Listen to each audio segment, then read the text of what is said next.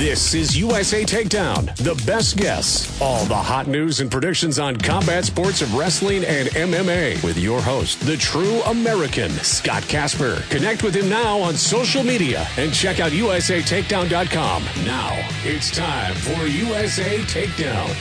Hello again, everybody. Live from our Wild Rose Casino studios, it is U S A Takedown. Scott Casper with you. Kira Jones at the helm of the mothership.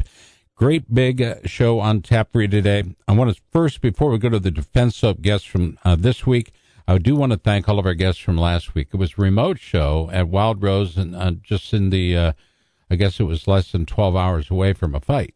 And uh, I was pleased to be able to do the play-by-play. Had a great color cast as well, but uh, uh, the pay-per-view went off well, was had a great buy rate, and uh, we can't thank our friends at Wild Rose Casino enough for supporting mixed martial arts, boxing, kickboxing, and wrestling, of course. So thank you very much, Travis and staff. You always make my stay there so very enjoyable. By the way, three great locations, Clinton, Iowa, Emmitsburg, Iowa, and, of course, Jefferson, Iowa. It's Wild Rose Casino Studios, back in the sport like no other.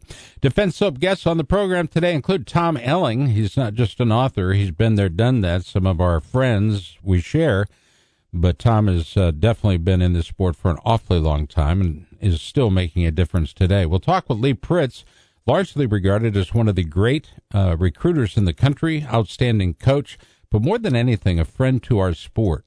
Uh, Lee doesn't just pick you up, use you up, and throw you away. Lee's a friend for life. He's been that for me, and I know he can be and is for so many athletes out there as well. We'll talk with Clarissa Kyoko Mei Ling Chun.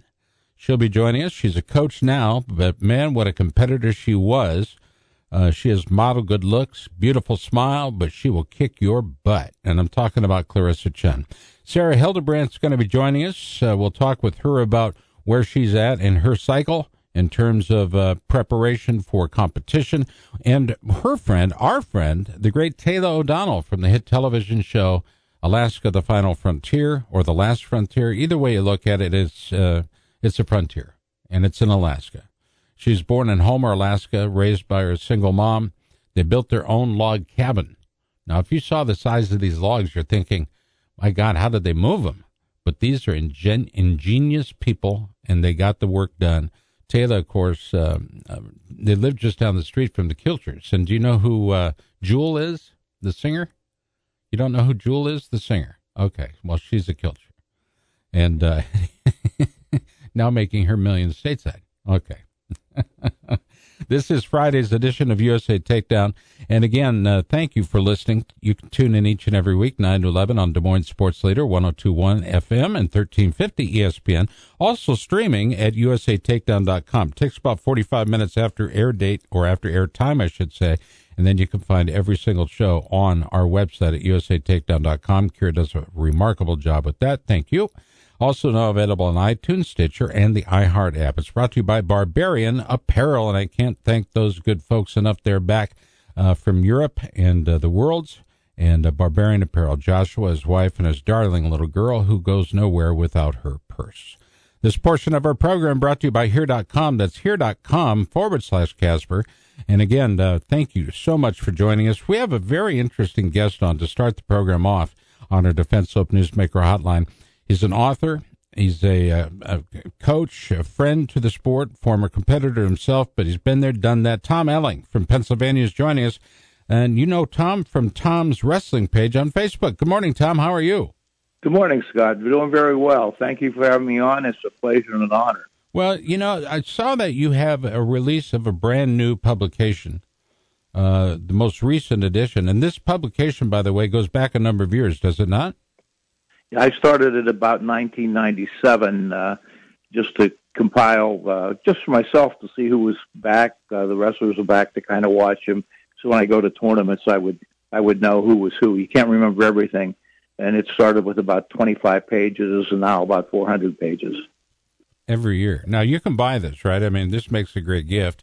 If you want to know what's going on in Pennsylvania, okay, and its effect, the tr- the ripple effect on wrestling across the country, this is the this is the piece to get. This is the book to get, and I'll tell you why. Because it's filled with the facts, not supposition, but facts. Why is that important to you, Tom? Well, you know, I, I ran, uh, I worked with the P I A A. I helped with the state tournament. I ran regionals uh, for about twenty-six years and district tournaments for several years. And uh, I kind of wanted to know as I go along, you know, who are the, who are the wrestlers? I did some rankings uh, way back, and that's a full-time job, by the way. Buddy. but, but uh, yeah, I just wanted to know who was who when I went to a tournament. Uh, you, you see a name, and you say, well, what did this kid le- do last year? Well, you can't remember. So I compiled this book that lists every returning wrestler, what weight he or she was at last year, uh, what their record was, won, loss, uh, whether they placed in districts, regionals, or states.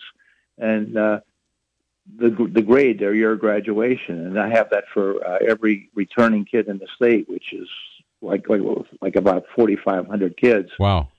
And then the other thing I did was uh, I you know you want to know like what year did Wade Chalice win the state championship? nineteen ten. But you know, right? You may not remember right away, so I listed everybody that ever placed in our state tournament from nineteen thirty-eight on. I listed them alphabetically by last name, and then I listed them by school, so the schools can find out. They don't coaches, uh, and I'm sure you know they turn over quite frequently, right? And uh, so they don't always know who, how many place winners they had, whether they in fact had a state champion sometimes. So this they can, they can look at their school and see everybody that ever placed from there.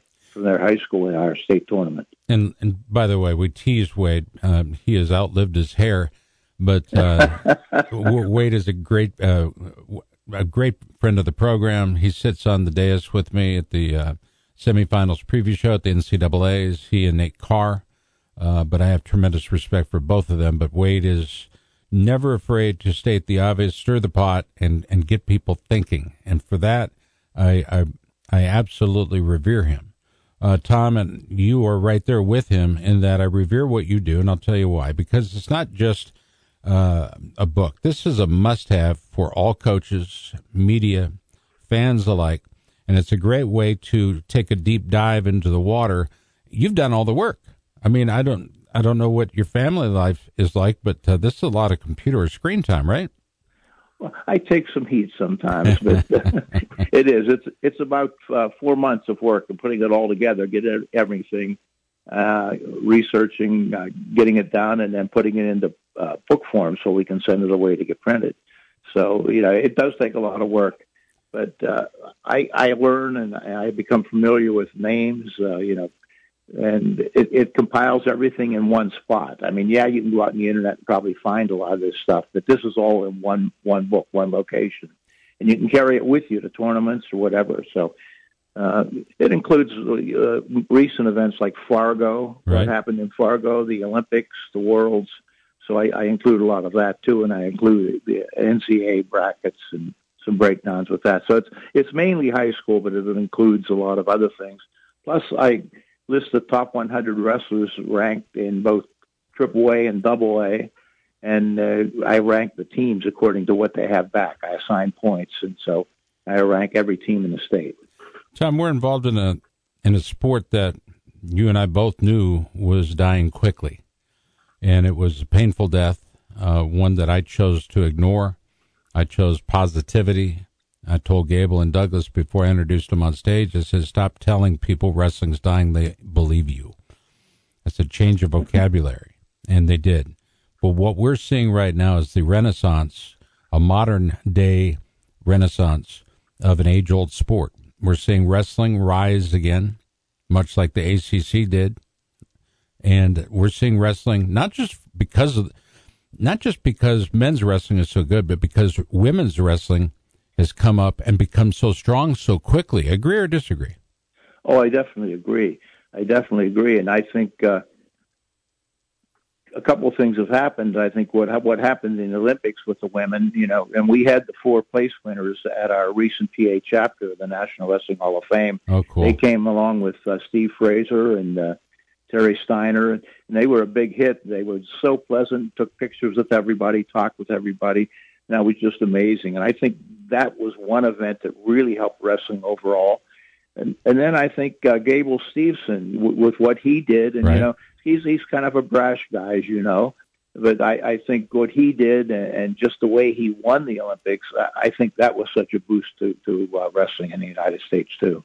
You know, we look at, I think it's, you know, if there's a bellwether mark, I think we can look back to Rio and Helen Maroulis' performance there and her gold medal performance that N B C chose to ignore. But um, I think that's when we noticed that there was a, a, a great tipping point. The weight definitely was off the shoulder of the athletes, and it was on the shoulder now of the promoters to include women's wrestling in everything, not just as a sidelight or a special feature. But now we're featuring these young women as a, uh, I think a bellwether, a, a, almost a harbinger of good things to come. These women are working hard. They don't run away from an, an event after competition or after speaking or whatever. They hang out and they talk with the fans. I don't know if they understand it, but they're certainly getting it, and they're exposing themselves and the sport to people who really care. There was a time when guys like John Sacchi at Rutgers said, women's wrestling will never have a part in my sport. Well, then John retired, and obviously, you know, he wasn't alone in that opinion. But now we look at wrestling, and women's wrestling is just inclusive. In other words, it's anybody and everybody that wants to compete has an equal an opportunity, equal opportunity to do so. Would you say that's true? I would say it's true, and, and we all, always uh, extol the virtues of wrestling, what it does for young men and all that. Well, if that's true, why should uh, women be exclusive? Why should girls be excluded? Right. Uh, you know, I, I I just think it's it's such a great sport, and people like uh, Tamira Mensah-Stock, with what she did when she won the Olympics and her bubbly personality. Oh wow! And then and then Adeline Gray, you know, just such such a nice down to earth person, and mm-hmm. so thankful. And they'll go anywhere. I mean, I, I think Adeline's in California now. She was in Hershey, Pennsylvania, just a couple weeks ago. So they're they're like rock stars touring the country. If you've never been to Hershey, Pennsylvania, you need to go, if only for one thing. Kira, you need to go to Hershey, and I'll tell you why. The smell of Hershey chocolate Park? Is in the air. Yeah, Hershey and Park. Milton Hershey built that whole town with his employees in mind. Mm-hmm. A lot of people don't realize what he did for his employees. Well, they gave back in spades. That's one of the reasons why Hershey is one of the uh, great partners of the National Wrestling Coaches Association. They they have so many different products, but they always find a fit for us, and we're so grateful. We're talking with Tom Elling, noted author, P A Wrestling Handbook. It's a must-have for all coaches, media, and fans. Jason Bryant does try to do this for the N C A As. It is a never-ending task, and sometimes it's, uh, uh, I think we forget to thank the authors because, again, it is a lot of work. Um, you know, if you look at, Tom, all the great athletes out of Pennsylvania and people, you know, that have had an impact on the sport, one would think that Kyle Snyder should have been from Pennsylvania, but was not, from Maryland, right? Who would, right. Who would you think has had the most impact on the sport from Pennsylvania on a national stage, and dare I say even an international stage? Uh, I would say initially Gray Simons. Mm-hmm. And now Gray was not a native Pennsylvanian. He came from Granby in Virginia Beach, but he came up to Coach Jack, and of course uh, he was a three-time national champion. Uh, freshmen were ineligible when he wrestled. He was O W a couple times. He won N A I As four times and uh, went on to the Olympic team. Did not lose a match, but because of the black mark system, uh, he didn't place. So I, I think he was maybe the first to make a big impact as a wrestler. And, of course, Billy Sheridan at Lehigh was, was huge. Uh, Charlie Spardow at Penn State, you know, on and on. Herb Jack at Lock Haven. Oh, wow. Just so many, so many great people. And you mentioned Milton Hershey. I'm, I'm not sure if you were aware or not, but uh, Bobby Fears, who was a three-time national runner up to Mike Russo, was a Milton Hershey grad. And Bobby's back in Hershey now. Is that right? Uh-huh. I guess you can't go far enough away. I mean, they are one of the largest users of native-grown almonds in the United States. Hershey is. They, uh, They just do a tremendous job. We can't thank them enough. Tom Elling, our guest, author, the P A Wrestling Handbook, the new edition is out. You must get it. This is something, you can become an instant expert on all things P A wrestling, but also you can see the ripple effect. And this is so important. We talked with Gable about this at one point, the ripple effect from Gable's coaching. There are so many coaches out there that are coaches now, Division One, Two, Three, JUCO, et cetera, that were coached by Gable and, uh, and Gable's people after that. And so we have Gable to thank for so much. I know you have a relationship with Dan as well. Yeah, I do. Dan used to come, uh, this was when he was working uh, for the Olympics. he would come to Lock Haven, work clinics, and, and come back and stay at my apartment. We, a group of us, would go out to play golf, and while we're playing golf, Dan is running the golf course. Of course. It was just amazing. Uh, but but he would come here, and we got to be good friends and stayed in touch uh, on and off over the years. So, yeah, I, I, I think a lot of Dan Gable. Real quick, with time remaining, there's a, a great deal of um, uh, hoop-de-hoop about um, some kids being suspended not for one year, not two years, but three years. Essentially, eighth graders, ninth graders that are being suspended for supposedly being a part in uh, some racist commentary. What do you know about this story in Pennsylvania? Well, it's it's a deep story, and it's long and involved, and more than just meets the eye. But uh, the, the what I, I've seen from it is District Six, which is where Bishop McCort is, uh, put them on three years probation, and they uh, they're not allowed to participate in postseason activities. So they can wrestle, but uh, they're on probation, and they suspended uh, the coach uh, for for a year. He can't coach there for a year. So it, it, it's kind of like it was a lot of infighting. There was a school involved, Forest Hills, and the, the coach that went to McCort was a junior high coach, and there was some static uh, between, you know, some of it I think may be overblown. I don't know all the details, but it, it got kind of bad, got ugly, and uh, the uh, junior high coach was fired, so we went to McCort, and I guess that he took a lot of the, the wrestlers that he coached with him. And, you know, it's, It's it's legal, but I don't know what all transpired. So I, I the District Six uh, meeting, the board meeting was just two days ago. So I haven't seen all the information on that. And of course, you get a lot of rumors. And, sure. and on on my Tom's Wrestling page on Facebook, I, I have the information there. But I had to shut off the comments because I, I just don't want people sniping at each other on, on there. That, that, that's not healthy. Not healthy at all. But what is healthy is the P A Wrestling Handbook. See what I did there, Tom? You did? Yeah, it came right around. Came right around. Tom, nice how transition. Can, thank you, sir. I appreciate it. After thirty-seven years in radio, you think I could do it. But even my producer's going, what did he just do? All right, so tell tell our listeners how they can get uh, in touch, how they can be a part of this, and how can they order the book? Okay, the easiest way would be get on my uh, wrestling page, Tom's Wrestling page on Facebook, or you could get on my website, which is P A W R S L, P A for Pennsylvania, W R S L for Russell, of course, dot com, P A W R S L dot com.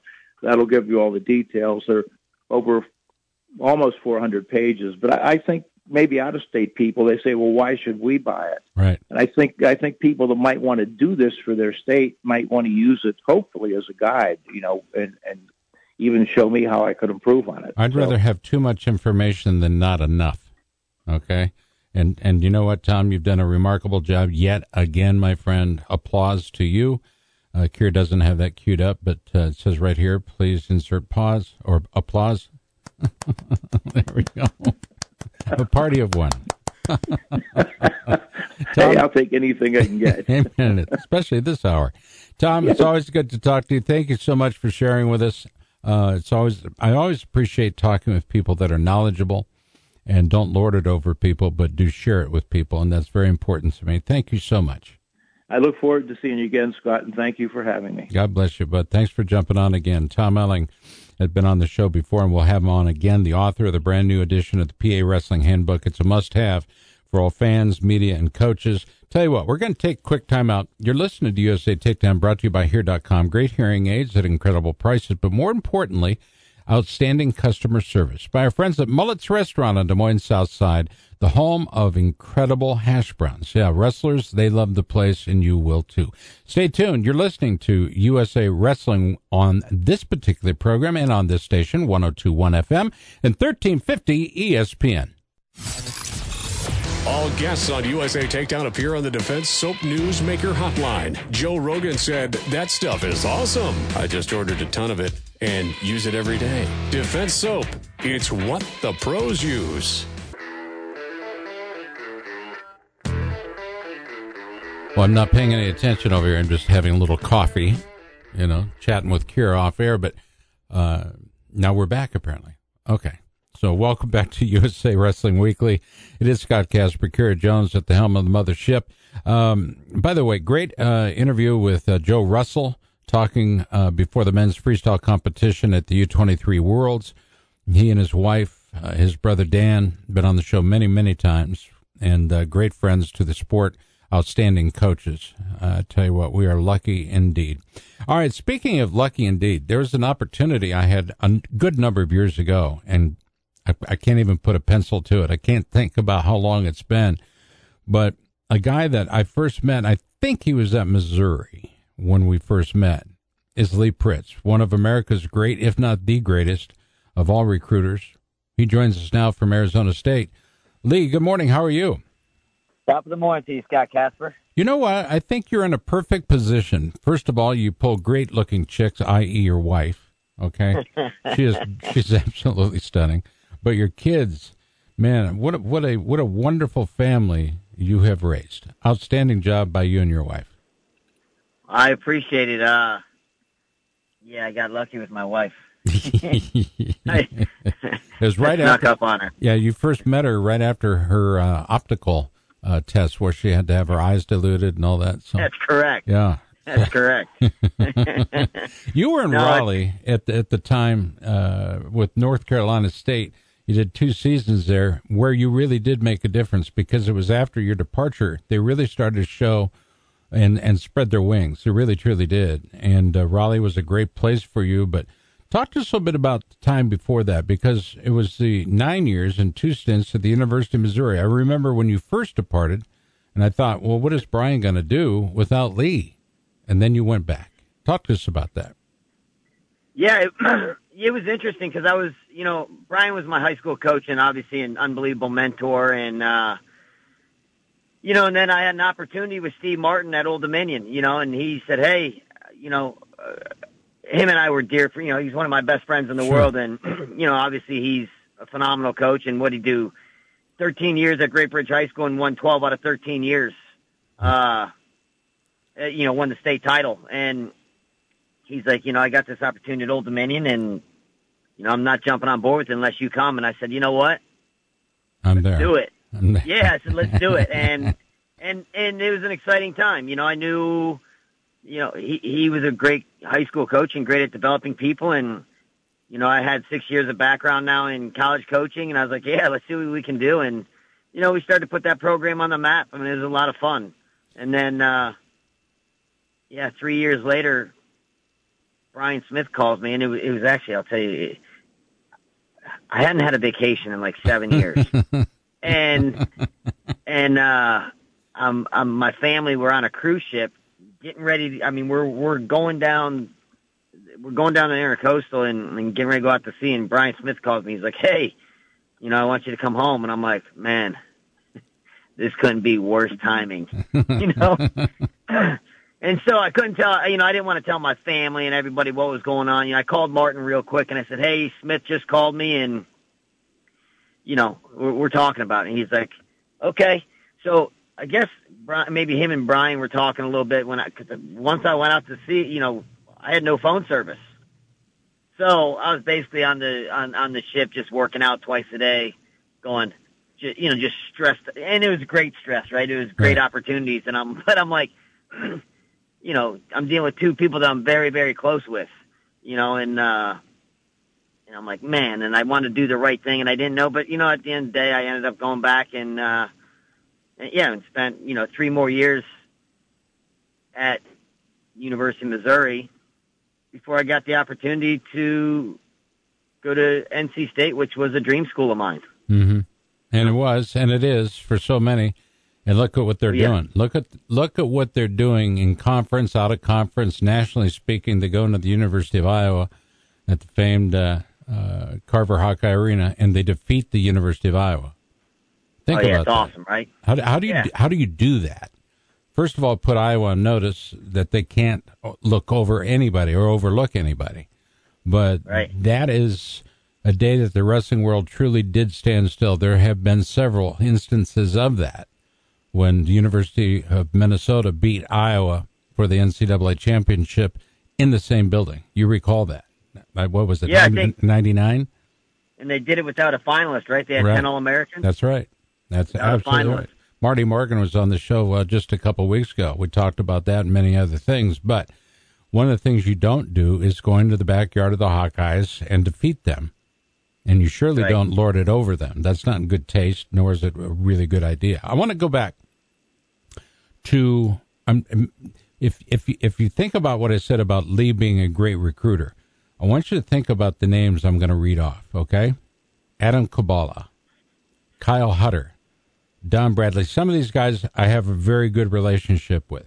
So Don Bradley, Nick Maribel, Quentin Godley, Chris Brown, Mark Ellis, Darius Little, Blessed, Michael Chandler. What a great guy. Kenny Burleson, outstanding guy. Tyrone T. Wood, Woodley. Jeremy Spates, dear friend, both of us. Ray J. Raymond Jordan. Ben Askren, probably one of the least inventive mixed martial arts fighters of all time. Matt Pell, Maniac Matt Pell.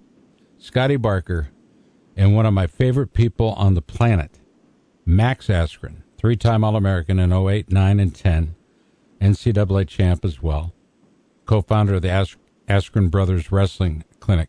I got to believe you're proud of one and all, and I haven't even touched on the guys at Arizona State, but is right. there is there one of those athletes that quite frankly gets it, that got it, and understands what you were doing all along, from the time you recruited to the time, you know, they walked and got their got their uh, degree?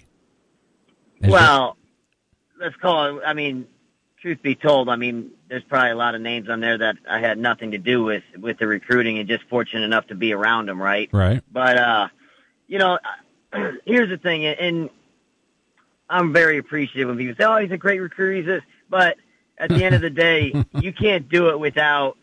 It's not one person doing it. It's every, and it's not just your coaches, right? It's, it's, I can tell you at Arizona State, we have an amazing administration. We have an amazing academic support crew.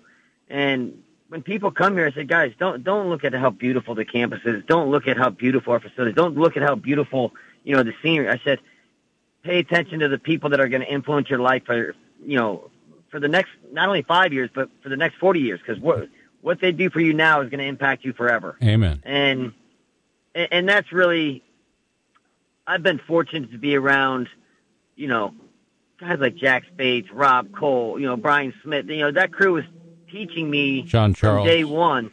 Sean Charles. I mean, just, I loved working with Sean, you know, and, and you know, it, it just, I learned from, so, Carter Jordan taught me so much. Obviously, Steve Martin, but there's just so many good people that I've been around that have saying, hey, this is what's important. This is what's important. And these people, very little of it had to do with wrestling. You know, very, very little had to do. And, and obviously wrestling's the engine that drives us all. Right. Right. right. But, you know, and, and winning titles or, or getting guys on the podium, you know, all that stuff is fun, and helping people accomplish their personal goals wrestling wise is fun. But at the end of the day, it's where they're going to end up in life. Mm-hmm. You know, how are you helping them be productive in life? And that's really the driving force behind all of it. So, and, and it came from all those people that taught me before. And, and, and then I'm here with Zeke Jones, obviously, whose goals are, are the same. You know, I mean, Zeke's one of the most competitive people I've ever been around in my life. Amen. And, and, uh, but at the end of the day, ultimately for him, it's building success for each individual in their life. Okay. So your tie to, to uh, Brian Smith isn't just happenstance, isn't two ships passing in the night. We're, he was your coach during your high school career at Western High in Fort Lauderdale, right? Correct. My junior and senior year, he coached me, and uh, he, he he actually threw me off the team, you know, his first couple weeks there. I'm surprised it took him that long. Right. Me, well, me too. And and it's the reason I am where I am today. You know, uh, at first, I didn't want the story to ever come out, you know, and then I was like, wow, it's a great story, you know, and he threw me off the team, and I said, hey, I got to do it, and he's like, no, you're you're you're gone, you know, and I wasn't acting right, you know, I wasn't acting right, That's and right. uh, and he said, you know, he goes, I can't have a punk on my team, and, I'm, you know, and, and I couldn't go home and tell my parents, you know, I got in trouble there, too, he's like, why'd you get thrown off the team, you know, and, and, I didn't do anything. Well, nobody gets thrown off the team for not doing anything. Right, so I would have right. been I would have been in trouble at home too. So I decided to go. We had a we had a we had an upstairs wrestling room as well, and I was up there just stance and motion and would leave practice like normal for, you know, and after the end of the week, he heard I was up there and came up and goes, what are you doing? I said, I, I just thought it was going to pass over. And he said, you're not on the team. I was like, you don't understand. This has to happen. And no, he, he said no. And so I went home and told my parents and, you know, took that one on the chin. And uh, finally my parents said, hey, we're going to go in and we'll talk to him. And they went in, and my dad and my mom was going in ready to fight. You know, my dad, I thought so too. And he walked, he walked in and, and reached out and shook Brian's hand. He goes, you know, Brian, this is the best thing you've ever done for my son. I appreciate it. And I'm like, I'm looking over there like, what, what are you doing? You know? And it then ended up, uh, everyone talked for a while, and he, he basically said, you're on a zero tolerance. You have to have good grade reports and good behavior reports every Friday. And if you do that, we'll be all right. And, and I'll tell you, from that point on, I started getting good grades, and it was never a wrestling issue. I always had the good work ethic, wrestling-wise, training-wise. It was school. I wasn't into school, and from that point on, it, it, it, it changed me, and I took care of academics. We're talking with a guy who's been there, done that. You mentioned that it takes uh, a village, as it were, to recruit and recruit cor- correctly. I've been at one or two dinners with you and parents and athletes, and uh, I basically just sit there and tell my story when people are interested enough to ask, which is a huge mistake for some. but, but um, you know, I, I know it's not about me. I'm I'm watching this transpire, this this this visit, on-campus visit with family. And in many cases, you're recruiting the family perhaps even more than you are recruiting the kid. And I saw the importance you put into that. But more than anything, I saw the end result, which is you did sign that kid. And I think you're at Old Dominion at the time. And yeah. uh, I gained an, an amazing amount of respect for you. I already had it, but it just was intensified after that. Speaking of that, talk to us a little bit about Arizona State as we enter the season. And this is the time when we are expected to start shining. Arizona State is coming loaded for bear. Uh-oh, you just put the pressure on, huh? Just a little bit. I no, and I like it. We have a we have a solid team, man. Uh, we have seven returning All-Americans, and you know, here's what makes our team special: is we have one of the most diverse teams, you know, in the country, mm-hmm. and and they come from all walks of life. There's a lot of teams, but they come from all over, and they're very close. They're they're they're a very tight knit unit. And to me, that's what makes this team, you know, probably accomplish more than, than maybe what they're capable of, you know, as individuals. I'm sure it is. I'm sure it is. You know, they come together as one. And, you know, I'll, I'll talk last year at the N C double A tournament. We had a rough round. I believe it was the, uh, it was the Friday morning round. Oh, boy. Where, where, yeah, Friday morning. That's not the round you want to have a tough round in. No, and, uh, no. But... Uh, you know, and, and I, I think we won like one of one of six matches that morning. You know, and Courtney won in the in the quarters, punching in the semis. But as the coaching staff, we didn't have to do much. You know, the team came together, and we came back Friday afternoon, and you know, won four four of the five matches that afternoon. Four of the five on on the backside, and uh, and I thought it was pretty. pretty neat to and and one of them being Anthony Valencia, who, you know, tore, had a second second grade or second degree, whatever you call it, second grade hamstring tear uh, that he did in the quarters that morning, and uh, you know, he came back and, and wrestled for the team and, and got on the podium, and but it was it was everyone rallied around each other, and again the coaches could sit back and we didn't have to do much. We we were able to to watch it because they were that close of a unit. And. And I think and that's what's going to carry this team into future success. Mm. But it's also, I think, in, in part because, you know, there's an open-door policy at Arizona State. Been in that wrestling room many times, been on that campus, have announced events there, and I've loved every single minute of it, believe me. But Arizona State is a very special place. It starts, I think, with the great coaches, but with Art and Kim Martori, the founder of Sunkist. Uh, and boy, the lives he's touched, amazing athletes, but they go on to do great things. And he also has some pretty cool sand rails. Oh, yeah. About a million bucks a copy. Yeah. Anyway, uh, I do want, without uh, digressing too much, we've got about a minute left. Uh, Lee, I want to thank you. Uh, I want to thank Briggs and Kelby. I want to thank your beautiful wife for allowing you the opportunity to have such an impact on the sport. You can go wherever you want to go and coach, but you choose to be there at Arizona State. I think you found a home, and I think you know that. It's not unlike Fort Lauderdale, but at the same time, it's a different place altogether. And you guys have got an opportunity to rule the roost within the conference. The conference is only getting stronger. And I believe we're going to see more of that, by the way. I think we're going to see the uh, the pack uh, grow and continue to shine, continue to grow within the sport. But this is a time for Arizona State to really buckle down and get to it, continue to build on what you've already done. It's always good to talk to you, my friend. And by the way, those folks at Eastern Michigan, they had no idea what hit them when you got on campus at one hundred eighteen pounds. In a lot of different ways. Yeah, that's what I'm talking about. I got the backstory right in front of me. That's what computers are for. Oh, if Coach Gadsden can talk right now. Yeah. It's like Kelly Ward says, once they take the badge off as Secret Service people and they're out of country, they let their hair down. And there's plenty, yeah, of, that's there's, right. pl- there's plenty of proof out there from news reports from other countries about Kelly and his buddies. Right. Anyway, I love you much, brother. You know that. My best to the fam. My best to uh, Zeke and the balance. Uh, you guys are doing great things out there, and we're looking forward to it. We'll have you on as uh, we get into the season, talk a bit about what's going right and uh, improvements that you need to make, okay? Sounds good, man. You know, I love you, too, and I appreciate you, Scott Casper. Thank you, buddy. I appreciate you, too. One of the absolute Thanks, true giants of our sport, Lee Pritts. He could be a head coach at almost any place he wants to go. But you know what? He's very happy doing what he's doing. And I guarantee you, Zeke Jones, the head coach there at Arizona State, is equally as happy with what Lee is doing as well. You don't need to tell him to do things twice. All right, there's a great deal of uh, chatter going on about Pennsylvania. Unplanned, unrehearsed, we have one of the guys at the very heart of the story.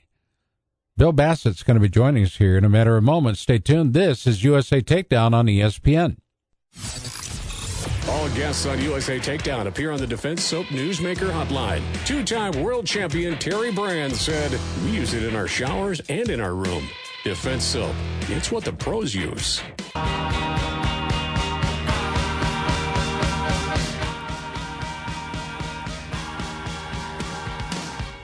All right, welcome back to the show. It is U S A Takedown, coast to coast, border to border, and all those ships at sea. Bishop McCort wrestlers are facing a three-year postseason ban. The coach suspended due to alleged recruiting violations. All sports teams on probation. Obviously, the school plans to appeal. We will stand by our friend, as is the the uh, principal, okay, at, uh, at Bishop McCort in Pennsylvania, Thomas Smith. He said that uh, he's going to stand by Bill the whole way through this. I know Bill Bassett, and believe me, I'll stand by Bill all day long. He joins us now at the last minute. Good morning, Bill. How are you? Hey, how are you doing? How are you? I'm upset. I got to tell you, I'm upset because supposed violations. I've never seen a violation or a uh, uh, a ban this severe for no, kids so, this so, young. So they're say- yeah, they're saying right now that it's the harshest penalty that the P I A A has ever laid on somebody. And it's actually not even at the P I A A level yet. It's at the district level. Right. And, and Bishop McCord is going to be appealing it. But as of right now, going into this, you know, they, they basically gave the death penalty to some of our, our you know, some of our older wrestlers. Um, you know, Mason Gibson, Eric Gibson. Mm-hmm. I mean, they took Eric Gibson's eligibility away last year because of, of racism issues at another school. And he's going into his senior year. And, and they're, you know, right now they're taking away his senior year as well.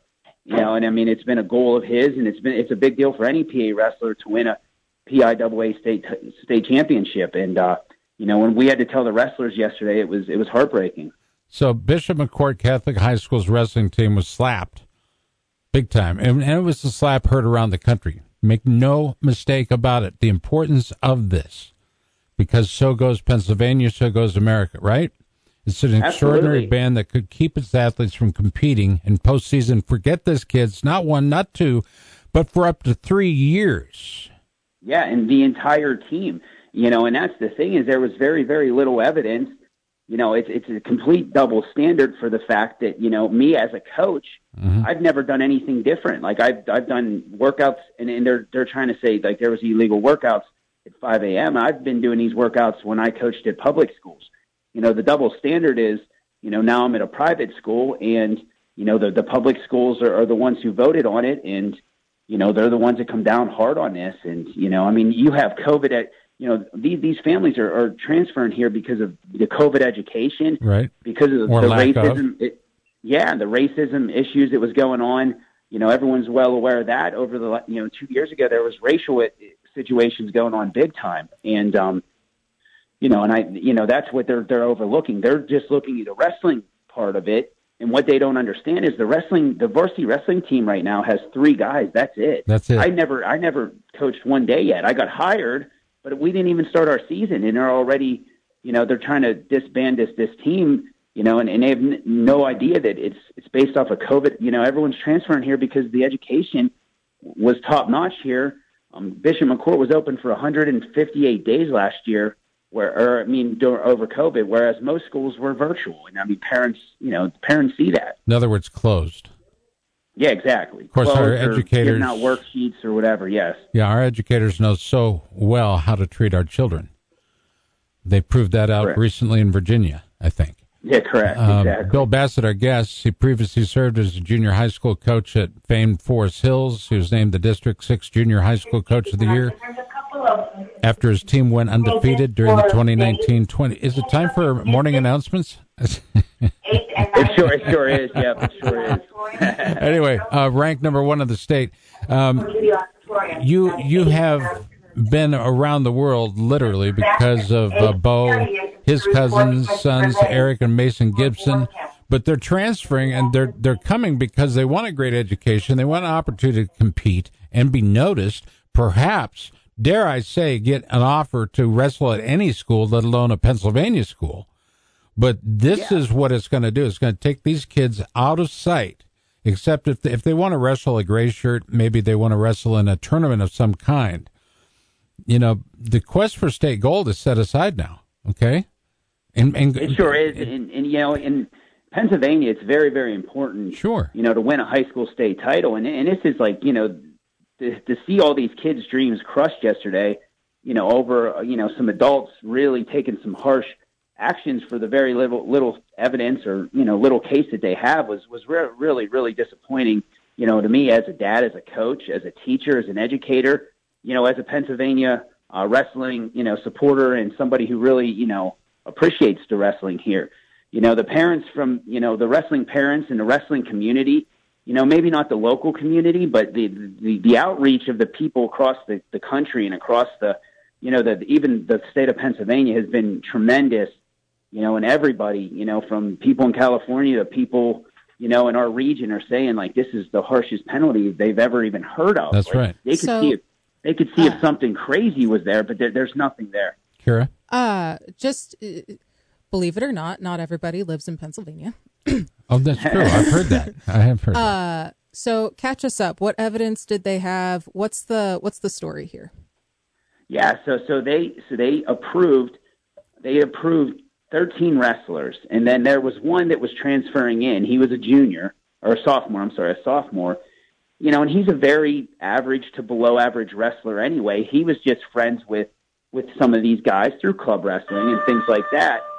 And there was a picture of this this individual at my house during my son Bo's welcome home party. You know, and Bo won a world title for the Team U S A, right. and he was just a part, and, and he was also one of Bo's teammates when Bo was at Forest Hills. And he, there's a picture of him at our house, and there's a picture of him working out in my basement at five in the morning. You know, but what people don't understand is I've been running five a.m. workouts for for years. That's I mean, right. when I when I coached at Forest Hills, we ran it, and that's part part of the reason why we were so successful is we had a lot of buy-in to becoming a great wrestler, you know, and then whenever I came to Bishop McCort to take over the head coach, the high school program here, why would I change anything? And I didn't change. We continued to work hard. And I think that's ultimately where this is coming from is, you know, instead of trying to match the effort and, and match the hustle, I think people are just trying to take us down and, They're Dumb- trying to do everything they can. Dumbing it down. By the way, Tom Elling was on uh, early in the hour. Uh, the author oh, of the Tom's P A A. Great guy. Yeah, he speaks highly of you as well. He uh, was as surprised, I'm sure, as you are, as I am, as many in our sport uh, are. Again, we've never seen anything like this. And uh, I'm nonplussed. Uh, what you've done with the Ranger Pride Wrestling Organization, gosh, national attention there, because it's not just the, the kids that are rising to the occasion, Bo included, but it's all those wrestlers that are affected because of Bo's performance, because of what he's been able to do internationally and nationally. These are high-level yeah. athletes that we expect to see on the N C double A podium in years to come. And this is one of those roadblocks, and, and I'm going to say roadblock, not a speed bump. This is a roadblock because of jealousy. Okay? Absolutely. That's, Absolutely. That's it. That's the bottom line. And William Marshall, chairman of the District six Executive Committee, declined to go into specifics about the proceedings. I wonder why. I think those with the least amount of information are the first to talk. What do you think? Yeah, I mean, I definitely, you know, as far as, you know, where he's coming from and things like that, um, you know, I, I can't really speak on his behalf, but I, I can honestly tell you from our behalf is, you know, like Mister Smith, the principal here, you know, they, they asked about each kid who transferred and each kid who transferred after I, I was the hired coach here, you know, and he has all legitimate reasons, you know, from COVID education to sure. racism to, you know, one, one family followed their, followed their daughter, which is going to a college up here, which they, which District six knew nothing about.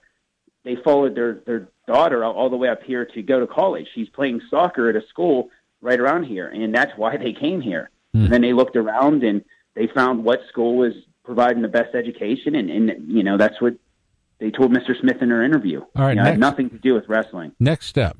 There is no rationale, okay, and I'm reading this. Bishop McCort is being required to develop a form that outlines the questions that the Bishop McCort admin will use to determine if there was any athletic intent any time a student transfers into the Johnstown school. The form will be submitted to the district chairman. That's dangerous, okay? The form will be submitted to the district chairman in coordination with the submission of the transfer paperwork in the P I A A portal. Smith said the punishments handed down by committee members were unfair. You think? I think not only are they unfair, they're unfounded. Is is there like a fire test at your school right now? No, changing the classes. I apologize for that. No, I, I listen. Apologize. This is a last minute thing. No, neither of us planned this. It's a severe okay, fire. We're good, we're good. All right. So, in the end, what do we hope to get from this besides some clarity? You know, we're we're praying that the P I A A, you know, just takes a good hard look at this and, and understands like. The punishment doesn't even come close to what they claimed even the crime was, let alone they don't really have anything. You know, even if they did, I mean, this is severe. I mean, to, to hold kids out for three years and, I mean, ultimately give kids the death penalty of never being able to compete high school, you know, in, in Pennsylvania again is, is very severe, mm-hmm. you know. And, I mean, again, like we're all in it for kids, you know, you know, everyone. Everyone knows, anyone that knows me knows that, you know, it's just not about me. It's not about my boys. It's about my whole wrestling family that we've created over years. Right. And, you know, that if, if they're going to come down hard on me and they have evidence, I'm okay with it, but I know they don't. But what really, really bothers me is the fact that, you know, they're taking, they're taking kids' careers out of their hands. And, that's right. you know, a lot of these kids are, you know, their dreams to win a P I A A state title, their dreams are to be wrestle D one and win N C double A's. And we have some really, really, you know, kids who work their butts off to do that, that's you know, right. and, and that's, the, that's the shameful part. And Smith, by the way, your boss? Yes. He said that eighty-eight students have transferred to Bishop McCort due to its pandemic response, or basically insisting that we can do, uh, we can teach and be responsible, uh, medically speaking, to the pandemic. About ten yeah, of those, ten of those eighty-eight kids were wrestlers. Ten, just ten. Ten, and and here's the here's the crazy part about it. They came from twenty-four different school districts across the entire region, you know, and, and you know, the, everyone wants to just tag the wrestlers and stuff like that just because they're they're middle school wrestlers.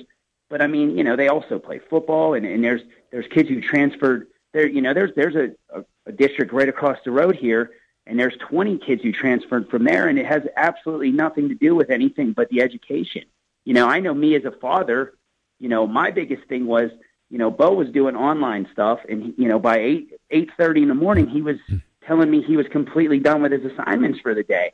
You know, whereas, like, you know, Bo's a great student, but Bo also needs to be in a classroom with real teachers. Real and that's people. What attracted us to this. Not to mention, you know, he was really, really, you know, getting beat up at his old school over the whole racism thing and being related to the Gibsons. And that was something we didn't want to, you know, we wanted to get him out of that toxic environment. And now, you know, for us making a, a good choice for our son, you know, he's getting penalized for this. Mm. We're talking with uh, Bill Bishop. Uh, you can look for him on Facebook. Surely... Surely the evidence will play out and be uh, not just documented, but also be presented in such a way that uh, this may even affect the bylaws of the P I A A, okay? They have the right, Bishop McCort does, to appeal to the P I A A, and we'll see how that progress plays out. And that is that process, I should say, plays out. But club coaches serving as high school coaches can be a slippery slope. You guys have to be very, very careful when it comes to transfer students, right? Oh, absolutely. And, and we know that. And, I mean, I actually, Mister Smith, when I got hired, we called the D six chairman, and we actually had a meeting with him because they knew I was a club coach, and they knew that I, you know, that and I also in the compound, which I work with, at, you know, all athletes in all sports. So we actually had a meeting, and, you know, it was a very, very good meeting. It was productive, and Mister Marshall was, you know, I mean, he was open to it, and, and we talked about it. And then I did nothing different than I did, like I said, for the last five or six years. Right. And that's where they're trying to jam us up. And, and there's no, you know, there's no legs to stand on with that. Our guest on the Defense Soap Newsmaker Hotline is Bill Bassett. He's the father of two very fine young men, uh, most notably, of course, Bo and his world uh, uh, class performance in, what was it, Sofia, Bulgaria?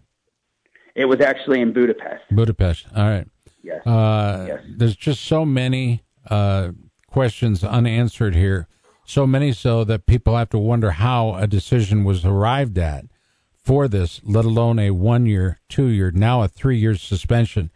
And the appeals process better darn well be transparent, because I guarantee you there are attorneys waiting, just waiting to speak out on the behalf of you, the athletes, and all the parents that, you know, are represented. This is not right. I'm on, you know, I'm on record as being not just a friend of yours, but a supporter in the way you've done things, the way you do things, the way you treat your athletes, the way you interact with your parents. This is the way it should be done. And quite frankly, I think you're getting the short shrift, if you will, the, the uh, pointed end of the stick. It's not fair. It is absolutely not fair. Richland Township no, and, has, has... and it definitely isn't, you know, and that's the thing is, you know, the walking into it, you know, we knew going into it, it was, you know, we were probably not going to win because it's all local private or public schools. And, you know, I think, you know, the best thing that can come out of this is the P I A A one sees that, you know, District six went above, like they went out of control. That's right. With what they did. And, and two, I think the P I A A, it would make more sense if, you know, if like, you know, your case was heard outside the district, meaning like maybe District ten listens to a District six case and maybe District six listens to a District three case. Because again, I think, you know, you get that, you know, you have the, the whole animosity, that's right, you know, between the school districts that are going to be competing against each other. You know, that's where I think like it, it becomes really unfair, mm-hmm. you know, it, you know, and in a, in a court of law, it's, you know, you're, you're innocent until proven guilty. Whereas you're guilty until proven innocent whenever it comes to this kind of stuff. And, you know, I really think that that, you know, needs to be looked at. And I think, you know, I, I have all the faith in the world in the P I A A, and I have all the faith in the world that they're going to look at this. And, and, you know, they're four kids and they're four athletes, and, and they understand it, you know, the amount of work that these kids put in. And, you know, and I think that they're going to, they're going to see that this is, you know, very, very unjust, and mm-hmm. they're going to make the right decision. Get back to work, Bill. I appreciate you. Thank you. Thank you so much. I appreciate you jumping on the show and opening up some eyes. Bishop McCort, wrestlers facing three-year postseason ban. Coach suspended due to alleged recruiting violations. Now get this, all sports teams on probation. There's something wrong here. There's something absolutely wrong. It may be the lead in the water in Detroit, but here I guarantee you it's competitive nature, and we've got to stop it. We've got to stop it indeed. All right, thank you, Bill. Hey, thank you so much. Thank you. You bet. One of the absolute best people in our sport. Okay, Bill Bassett, Uh, we're going to take a quick time out, top of the hour in front of us here. Kira Jones, Scott Casper. We are live from the Wild Rose Casino Studios. nine to eleven a.m. today on Des Moines Sports Leader. It's one oh two point one F M and thirteen fifty. This is E S P N Radio. Think you heard everything? Stick around. You ain't heard nothing yet. More U S A Takedown after this.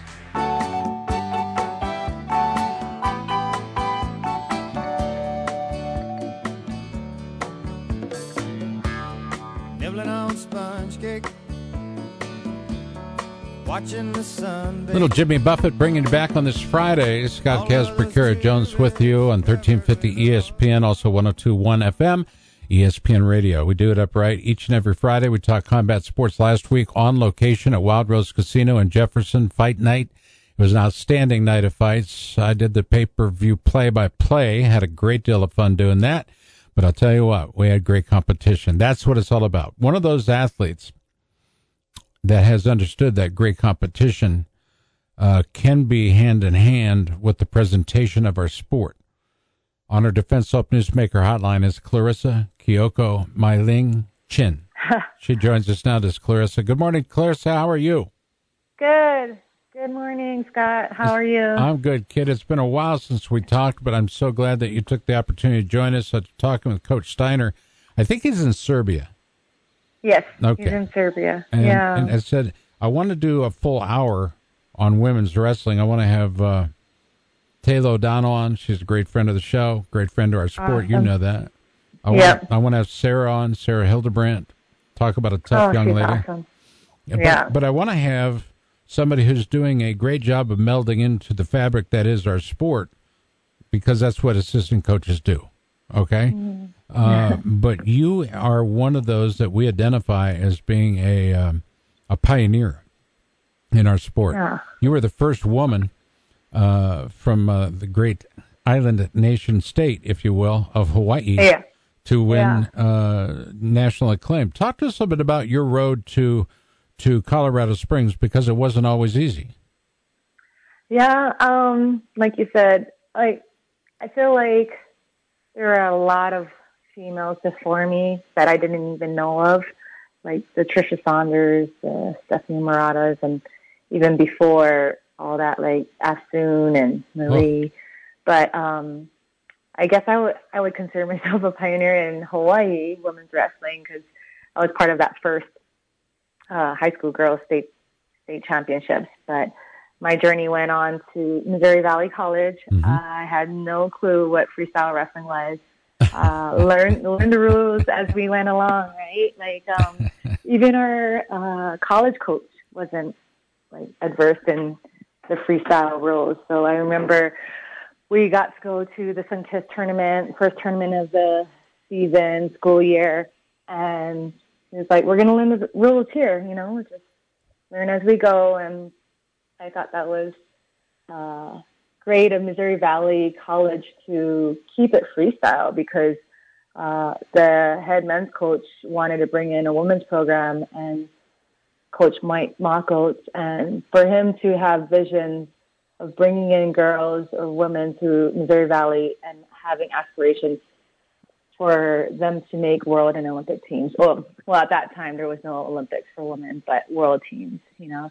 And then in two thousand two, uh, it was announced that women's wrestling was going to be in the Olympics in two thousand four, and o- Olympic Training Center in Colorado Springs opened up, and I felt that I had to just jump on that. So. Mm. And jump on it, you did. You become, yeah. uh, became an Olympic medalist, a four-time U S Open champ, University of Colorado Springs alumnus, uh, and now the National Wrestling Hall of Fame, the Board of Governors, mm. and those that vote, Has, oh, wow. announced, has announced you as a member yeah. of the National Wrestling Hall of Fame class of twenty twenty-two.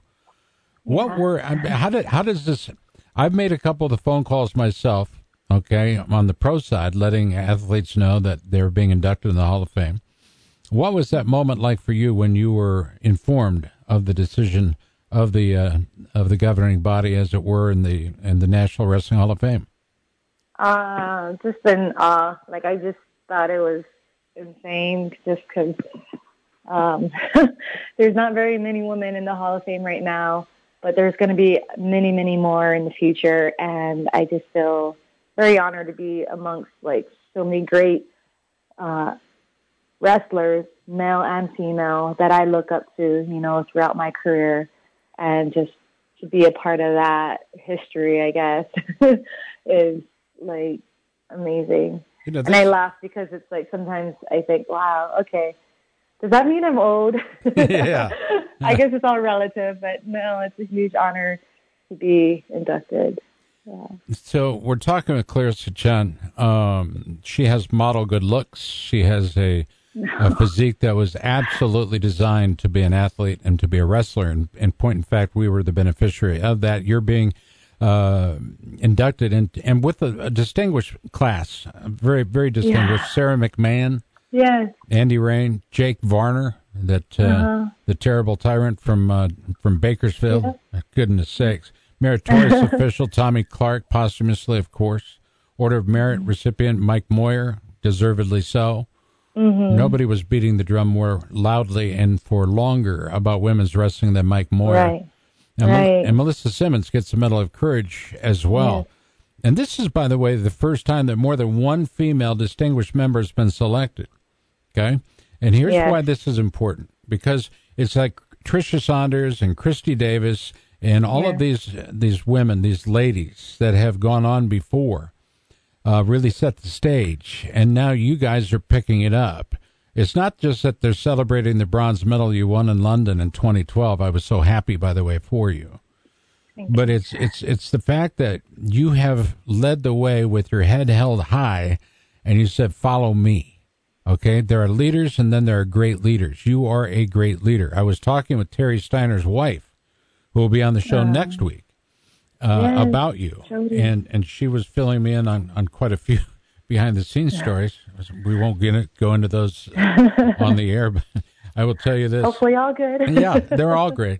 But I, w- I will tell you that there's so much respect out there. Some people are even saying that they wonder, and Jody inclusive, by the way, they wonder why it took so long to get you to this point.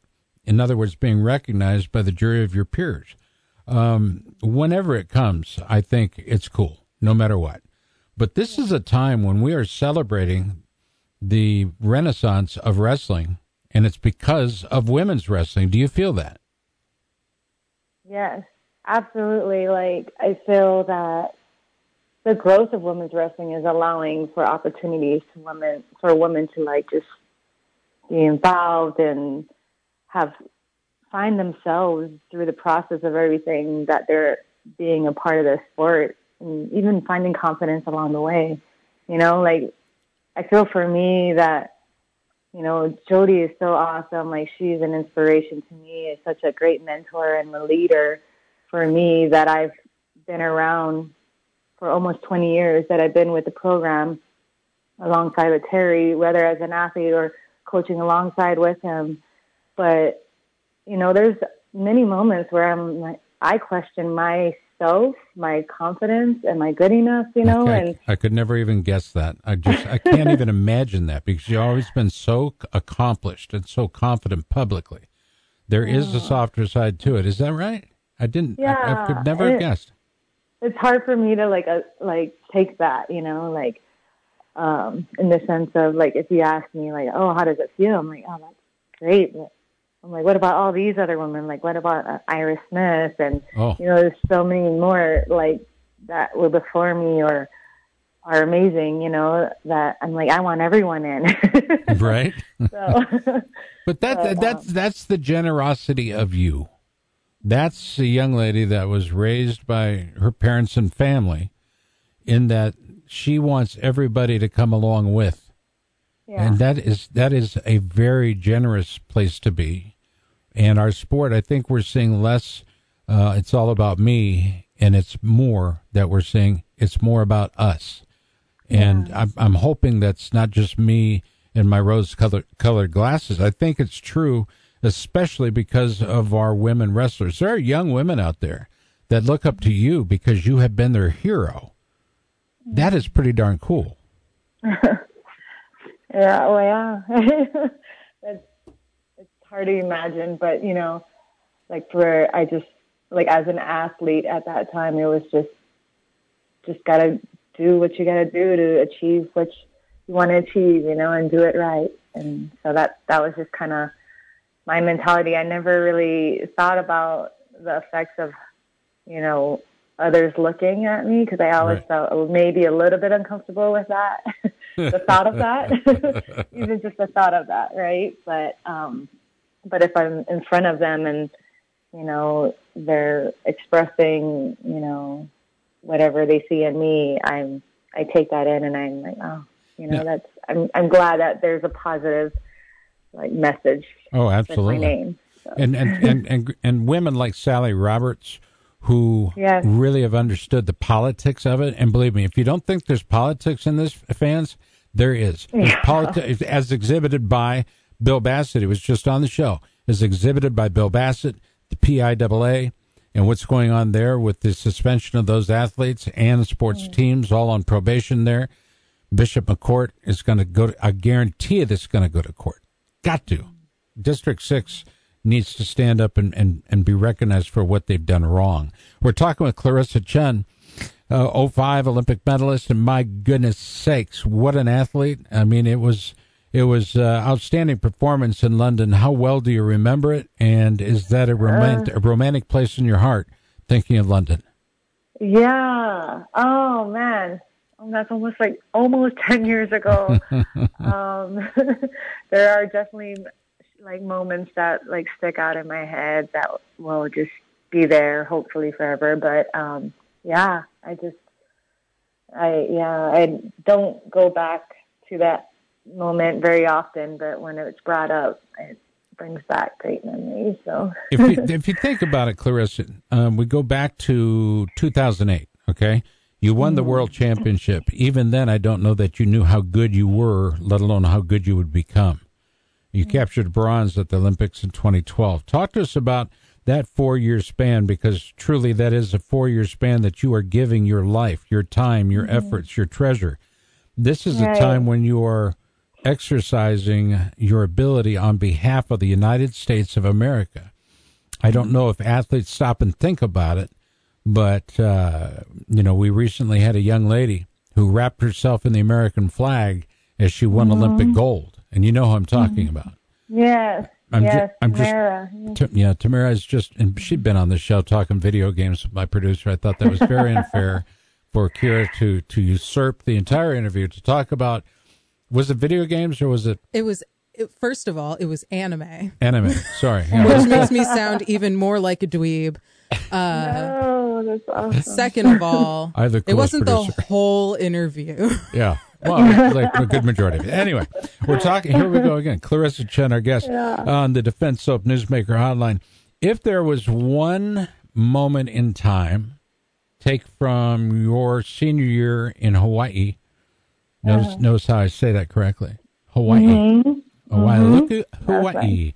Right. Uh, but from, from your senior year in Hawaii to where you are some twenty years later, Um, what would that moment be? What stands out in your memory bank as being that tipping point, that moment? Because I, I do believe that your career runs uh, right alongside the rise of women's wrestling. I truly do. I think you can mark time by what you accomplished.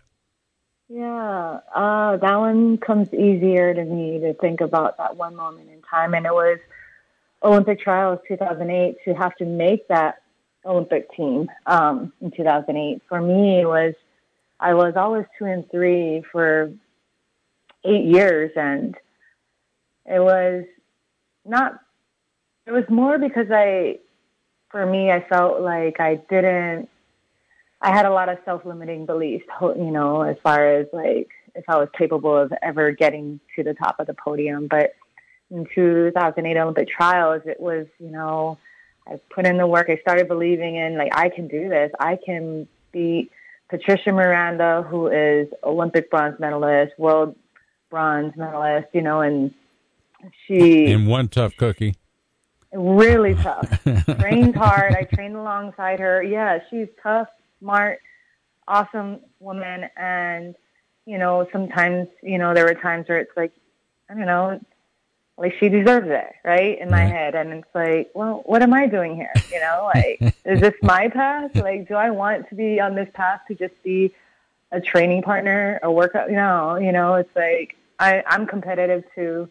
And uh, Olympic trials, um, me, the person that showed up, right, right, that day was like the moment of like, wow, I, I put it all together in the sense of believing in myself to go get it, you know, and I had to go get it from her. And that's how I had to look at it, you know, and that was a turning point for me. And for the quad leading into twelve, that was an up and down thing for me because, like, I wish I could say that I was a consistent, like, wrestler, competitor on the mat, but I wasn't, you know. I didn't know that I was going to wrestle beyond two thousand eight, and I taught English in Japan for a little bit, so I left, and because I thought I was going to be done, and then I was really uneasy about the result of my two thousand eight Olympics, you know, like I took fifth, I lost in the bronze medal match, and I was just feeling like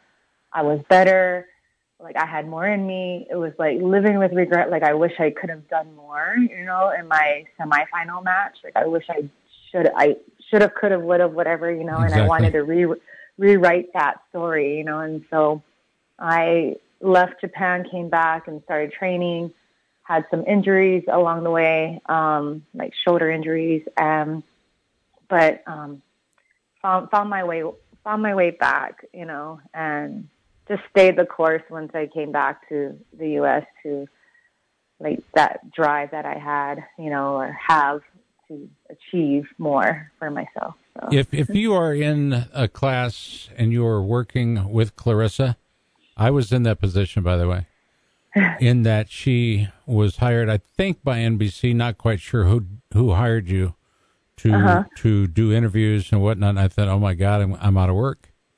No, you know what, uh, that, you know, Scott, like, that's funny you say that, because when I was in high school, I took, like, an oral interpretation class, you know, and when I got to college, I thought, you know, like, communications is what I want to do, that would be so fun and whatnot, and oh my gosh, I felt like, okay, I'm more of a, maybe I should figure out the camera behind the scenes, you know, because being in front is not, like, I was mm, terrified, right. like, asking questions, and I was like, that is a special, unique, like, skill that you have that I, mm-mm, you, yeah, your job is way safe. You're good. Wow. You're the only one that's been able to assure me of that.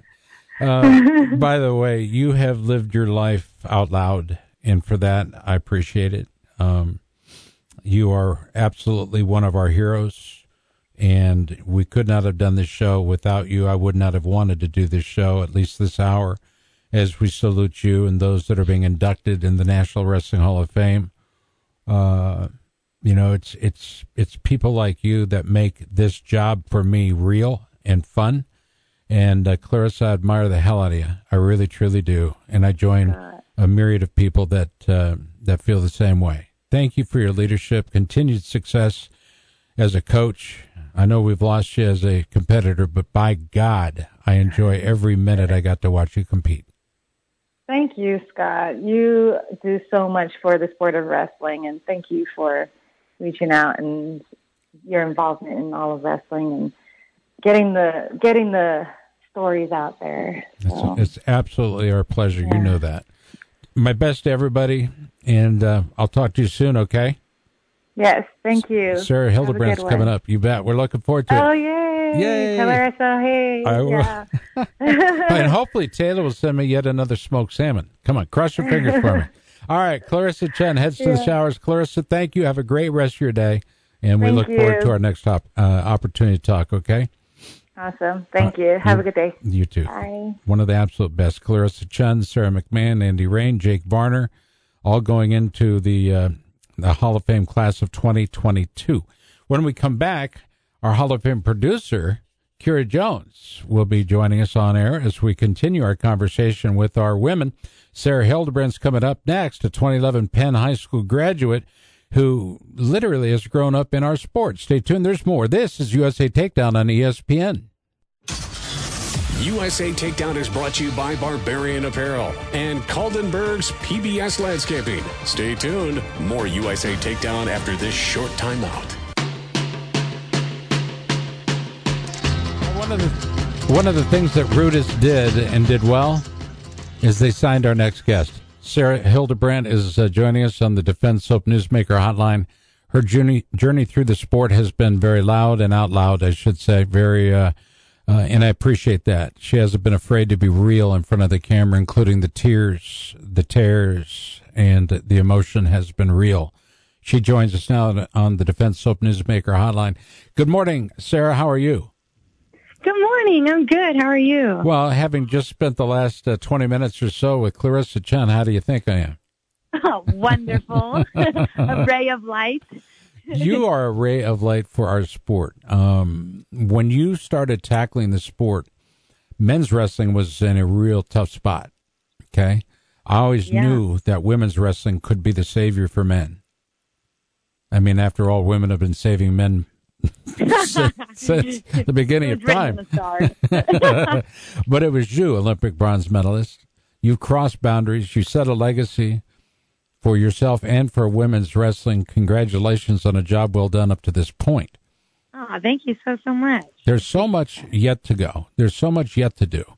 Terry oh, Steiner so looks at you and thinks about, you know, there's there's just an, one of those guys, one of those gals, one of those athletes that can absolutely set the bar. And you're doing just that. And people oh, at Rudis, thank you. People at Rudis understand that, obviously. We go back to the junior world team in twenty twelve, twenty thirteen. You were a World University World Games team member while at King in Bristol. In twenty thirteen, a world team member in sixteen, nineteen, a world silver medalist at Budapest. But it was the Olympics. When you came home from Tokyo, there are many that have cried hot tears for mm-hmm. the effort you put forward and for what you were able to accomplish. Talk to us about winning Olympic bronze. So special. Yeah, it has been incredibly special. You know, and it's been really cool just connecting with people and the whole, you know, through my whole story of, of the Olympics. It just, I've had a lot of really amazing people reach out to me and just say that they, you know, it was emotional for them as well. And it, it's just, it's cool that that was translated um, mm-hmm. through my wrestling. And, and it's really cool that those people, you know, took the time to tell me that. And I'm, I'm super grateful for that. But yeah, it's been a freaking adventure. Um, through it all, just totally not what you dream up. You know what I mean? Right. But uh, definitely one that I'm grateful for, and it's made me better through it all. So, you know, when I say living life out loud, okay, that generally means no secrets. There's, you know, there's no icing on the cake. It's just what you see is what you get. Yeah. The effort put forward by you, by those pioneers that have come on before you, you know, like Taylor O'Donnell's coming up next, uh, one of my dear friends, ah, great friend of yours wonderful. As well. But, um, you know, she lives her life out loud as well. That's one of the only T-shirts on that T V show. They don't fuzz, so you can read it. It says, "Wrestle like a girl and proudly so." When I, when I first exactly. saw that, I, I called Sally Roberts up. I said, Is that was was said Taylor Bacher? She was Taylor O'Donnell. I said, "Oh my God, how many times? how many times did I introduce her? You know, at events over the years, and how much respect did I have for her?" Well, that really translates into you. What you've been able to do as an athlete is also be able uh, to to to transition into coaching. You teach so well. Where does that come from? Oh, thank you.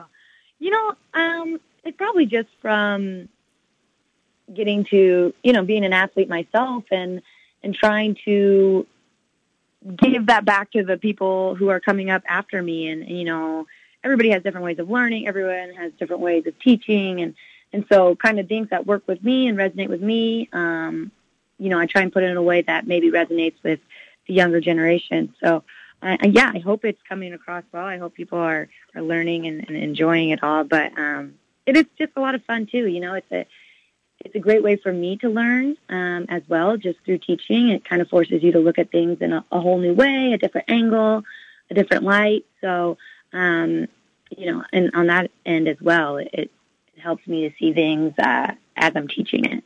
You know, wrestling can be very difficult for the athletes and those in the lives of the athletes. Um, In some cases, it can interrupt the decision to have a child, to be a parent, to be a child themselves. What has wrestling presented to you in terms of roadblocks? Because, quite frankly, it's never easy, especially for those that really want it the most. Yeah, I mean, there's just, you know, there's a lot of things that come when you're chasing down a dream. I think a lot of times I've struggled with balancing all of that. Mm-hmm. Um, you know, I think you ask any elite athlete or really anybody who's just like has their goal set and they're chasing it, it's, it can be hard. I feel like I do have a tendency to get very tunnel vision, and um, I've seen it just having to balance like my relationships with my family, being a good daughter, being a good girlfriend, you know what I mean? All of that stuff. And um, there's times where I really come up short with all of that. And so um, that's really something I'm working on leading into the next quad, um, is kind of finding that sweet balance and right. understanding Uh, you know, that I can be a really great partner. I can be a really great daughter and wrestler all at once. And it doesn't have to just be this one goal and this is all that I am. You know, there's so much more than that. So, exactly. Uh, yeah, it's it's been a, definitely something I'm learning to balance right now. One of the things I've learned about our athletes, they will always say wrestling doesn't define me, but in many ways it does. And in fact, I think we can turn that on its ear. I think you define wrestling. Is that fair? Yeah, thanks. Yeah, I like that a lot better. I was a little bit concerned because I, I thought maybe I skipped a beat when I saw a tweet out there with you with two very small babies in your arms. And I'm thinking, my God, I didn't even you know, know she was, was going to have any children.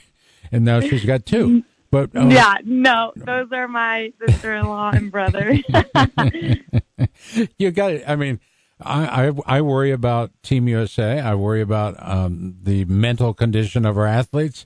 And then I worry about my own mental condition because, quite frankly, boom, uh, I thought I missed something. So I was, you know, chastising myself. On the Defense Soap Newsmaker Hotline, Olympic bronze medalist Sarah Hildebrandt. I know that's not the end-all be-all for you.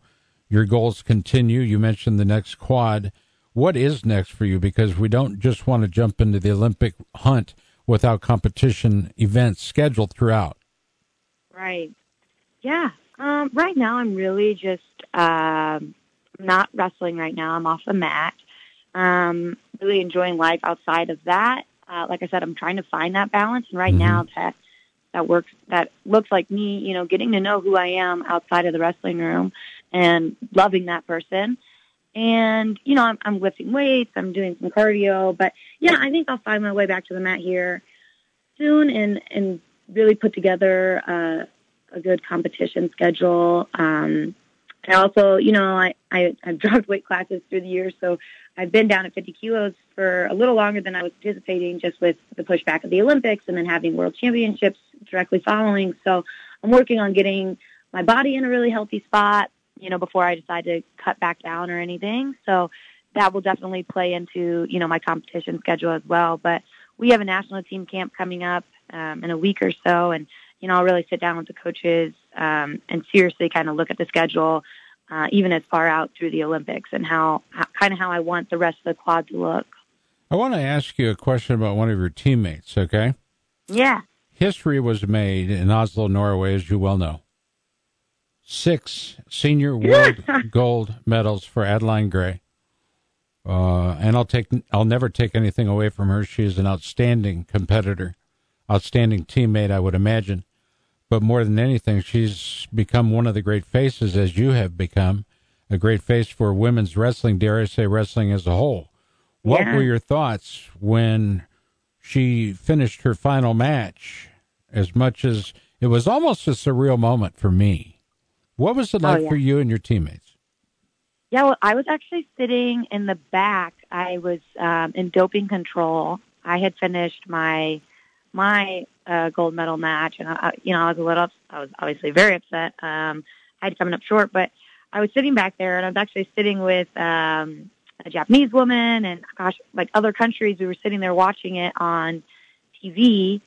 And everybody was cheering for her, and it was so cool and special. And I just remember she won, and, you know, it brought happy tears to my eyes. And I'm hugging the girl next to me who's not even from the United States. And, uh, you know, everyone just was so excited for her because it was so incredible. And, and to do it in the fashion that she did it, just pinning her way through, uh, it's absolutely insane to think about. So uh, here I am on the hunt for my, you know, just to get one gold medal, and right. It's evading me. Um, but, and here she is just collecting them. Uh, it's insanely inspiring and, and super cool to see. I can't even believe that, you know, I get to wrestle alongside of that. So uh, alongside, uh, you're one of the leaders of our sport. And I want to make sure I point that out to each and every one of our listeners. There's a reason why you're on the show.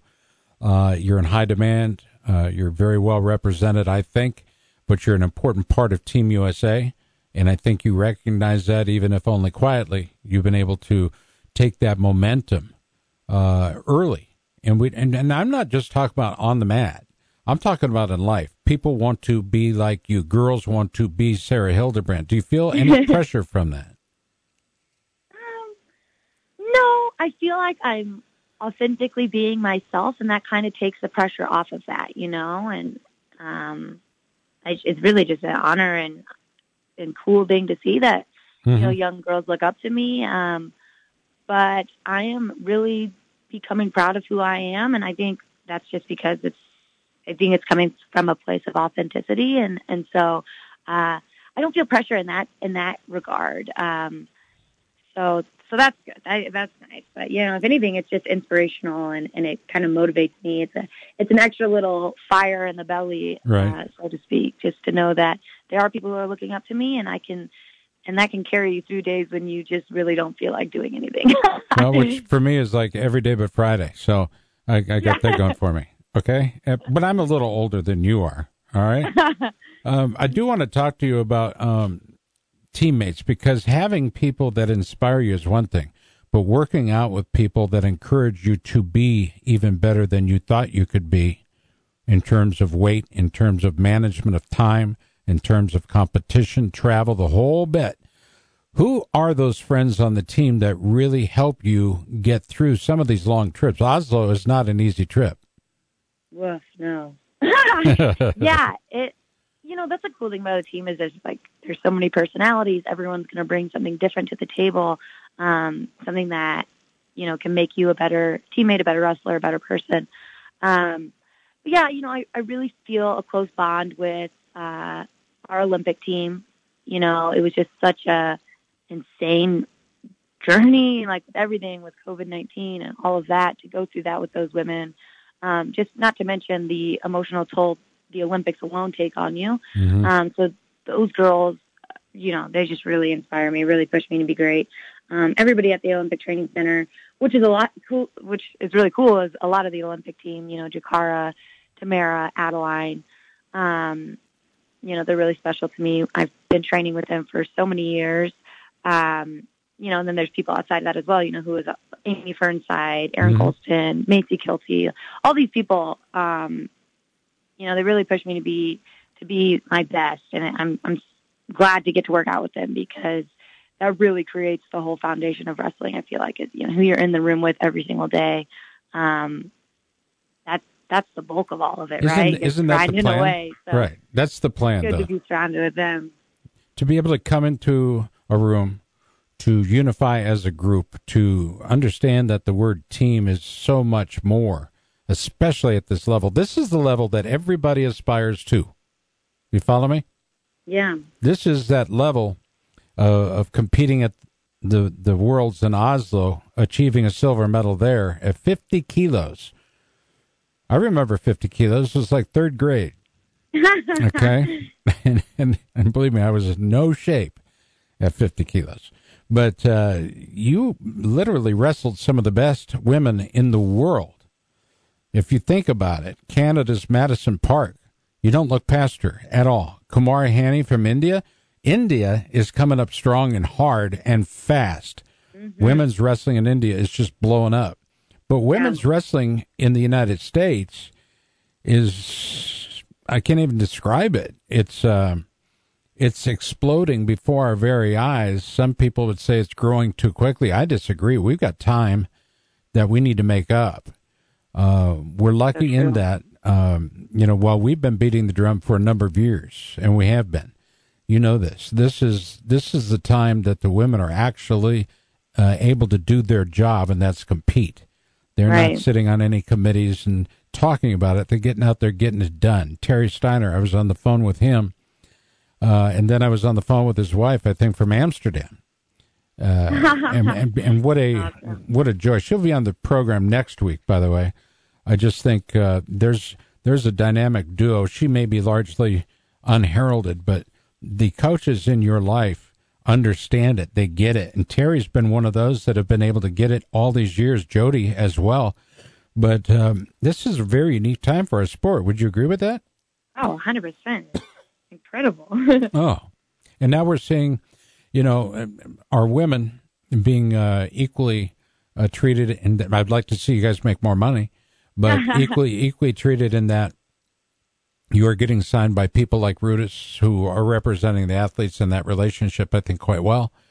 But when you think about a post that you put out there and it gets ten, fifteen, twenty thousand views and likes, you know, it's not just me alone in the woods howling at the moon. No, it's everybody is understanding what you and I've known all along, that right. women can do it and do it so well. We are lucky, lucky indeed that we have athletes like you, coaches like Clarissa, who is a wonderful former competitor, Sally Roberts, who gets the political side of things and is, you know, more than able to stand up and, and talk the talk and walk the walk. Sally's been there, done that, and continues to do it well.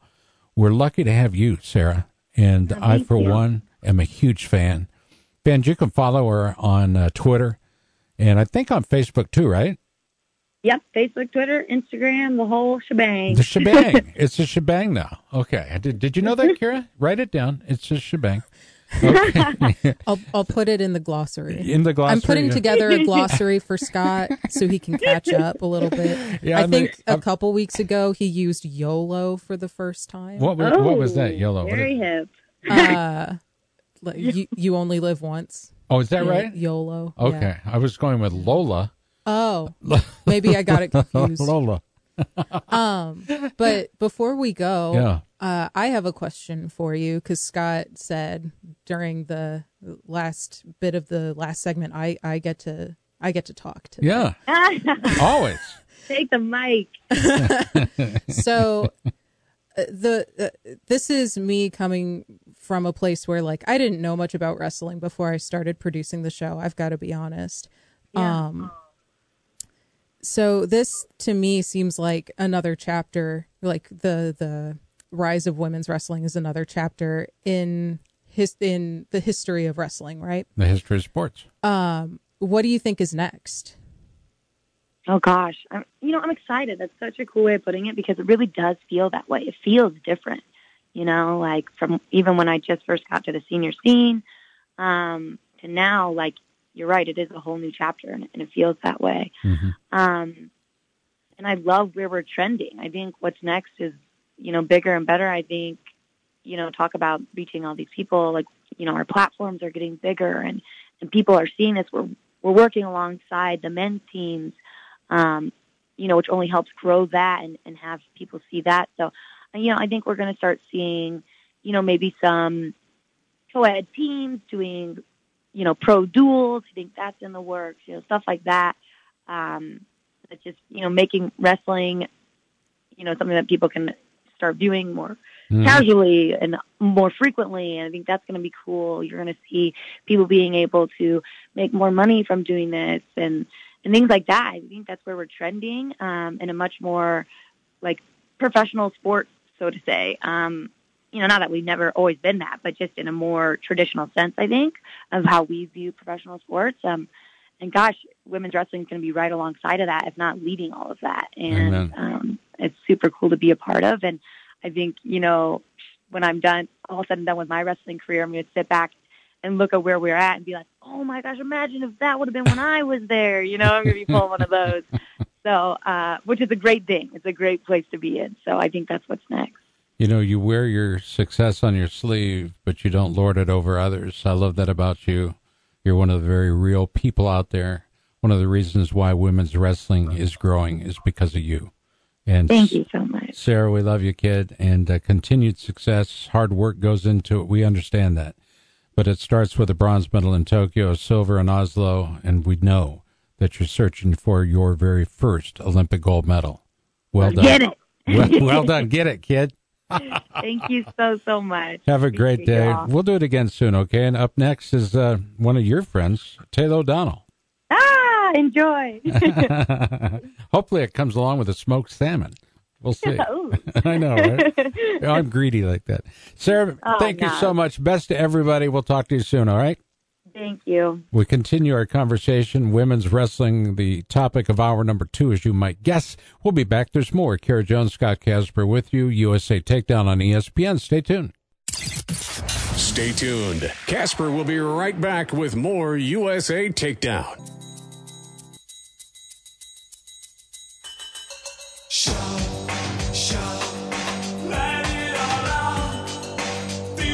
Over the years, I've begun to realize the most important people in my life are women. Think about that.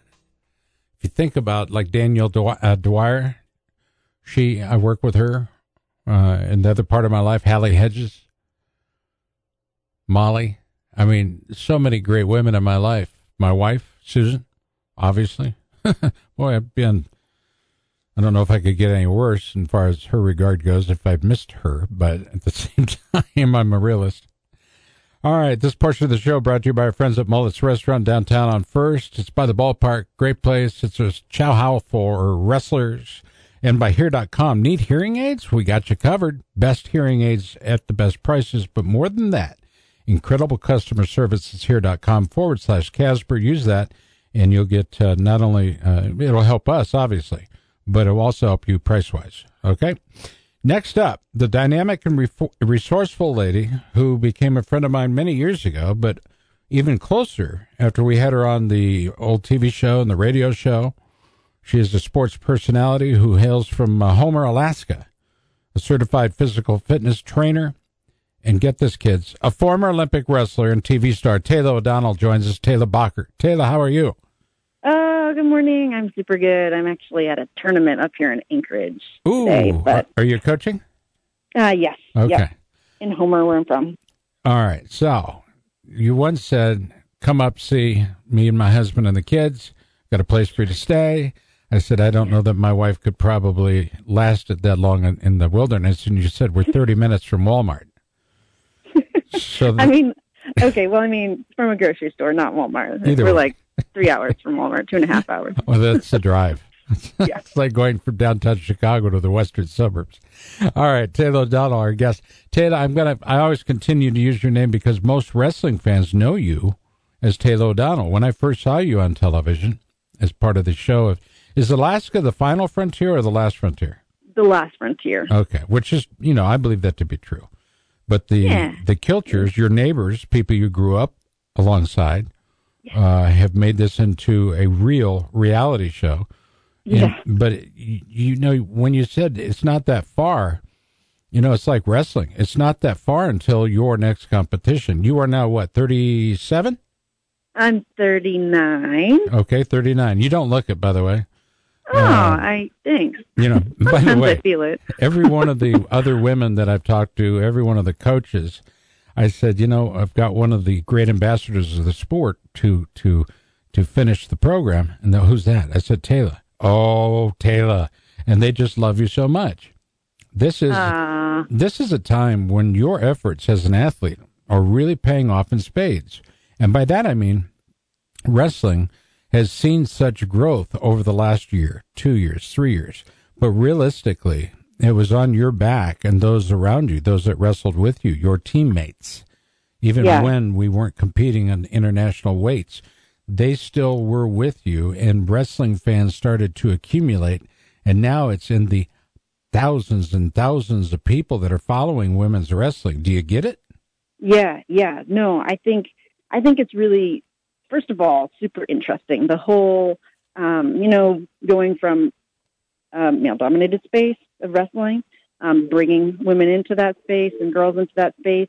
And then now having it where, like, we've come a long way as a community of wrestlers, um, you know, my, my cohort wasn't the first pioneers. We were maybe like the second wave of pioneers, right? The Trish Saunders and um, Afsoons and um, th- those guys came before us. But there's so many different waves of pioneers in this journey. Um, wrestlers, coaches who have, you know, seen the value of women being a part of wrestling and has have turned it into something that is beneficial for our whole sport and for our whole country as well. You know, you think about the novella, if you will, by author Willa Cather, and she wrote back in nineteen thirteen, it was called O Pioneers. Mm. And the title is, of course, a reference to a poem written by Walt Whitman called Pioneers, O Pioneers, from uh, the well-published Leaves of Grass. And I think of that every time I think of you and Tricia and, and, and Sally and, you know, the various generations, Sarah McMahon. And mm-hmm. I think about this and what you have been able to do because of wrestling. It was your mom that you went to and said, hey, I want to wrestle, right? Yeah. How did that conversation yeah. go? Oh, uh, so um, my mom, like, first of all, to know my mom is, like, important.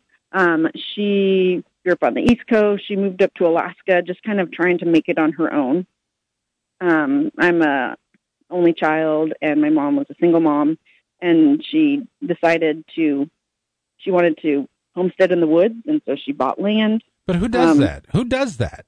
As my mom does. Yeah. yeah, she, she Claire didn't know where O'Donnell. To put the stairs, though, um, right? I mean. Yeah, and so, and then she said, you know, oh, I want to have a kid. And so she had me. Um, and she's like, oh, I need a house. And so she built one. Um, she felled the logs. You know, we lived in the woods, cut the logs with her chainsaw, rolled them over with come along, like used block and tackle to get one side of the log up, the other side of the log up, and made a beautiful log home that, you know, um, I was raised in. And that's how I like came into the world, being like, oh, this is how it's done. You know, you, you like, you need a house, you want a kid, make it happen. Right. And so like that, that I think a lot of my, um, n- not recognizing that, you know, people don't do what hasn't been done came from the seeds of my mom just doing what she wanted to do and making it happen. Um, and so when I told her I wanted to wrestle, she was like, oh, okay. You know, and it wasn't her thing. She's trained as a classical mime. She studied with Marcel Marceau and Adrienne Ducroux, who's teacher in France. That's like crazy. She's like the theater background and the artsy creative background, and sports was, you know, not something I grew up with. And it was really different environment, and I just fell in love with sports in middle school, and was so bad at all of them, and so I wanted to try wrestling, and I was really bad at that too. But I just, I mean, we all know, like, no, you weren't. Once you're, no, I was bad. I was like, I didn't know. It took me like a year and a half to figure out how how wrestling was scored. I, I don't know. I'm a slow learner, but competent. So I, eventually, so here's what I learned today. Ready? That yeah. your mother and one of my great mentors, Red Skelton, both learned from Marcel Marceau. Oh, really? But what Red taught me is that Marcel saw himself as a classical clown. Yeah. In other words, he put on the false face and became something other than what he was for real. Yeah. And so thereby even further exposing the reality of who he was. Does that make yeah. sense? Ooh, I interesting. Th- I think I'm going to have to th- like talk with my mom about that. And yeah. I'm sure. Yeah. Yeah. I'm sure she, I mean, she just has a really, I think once you train at a certain level in whatever it is, if it's, you know, wrestling, mime, anything, the, the, like the things that are important, um, there's consistent lessons within those, you know, the expectations of excellence, the, you know, creativity, The, the fact that you're not always going with what everybody's doing, you're you're there being creative about how you're going to figure out how to, you know, put yourself at that level. So I, I think that, yeah. I think that's, you know, Red always thing. said that to be a clown is to bare one's soul. And yeah. to be a mime is perhaps the extreme. I truly believe that. And yeah, um, and he is. He revered Marcel Marceau so much. Your mother, obviously, was very strong of heart and exceedingly confident in her ability to get the job done no matter what. Now, yeah. I, I, I referenced something earlier. In building a log cabin, that's one thing, but making sure there's heat, I think there's re- that's a really important thing to not overlook, especially in Alaska. Yeah. She, yeah. she did not have a heat source, at least one that was recognized by you and your husband, so you went and tore the, tore the stairs out from your mother's house inside. How do you get to the second floor? Generally with stairs, because she put them in a place that was inconvenient to your idea of where a wood-burning stove should go. Yeah. Then your husband cuts a hole in the roof. You lay the tile, put the foundation in for the stove. He runs the pipe up to the top, flash it all in, and boom, she's got heat. And then she goes off on her own to Arizona for the winter.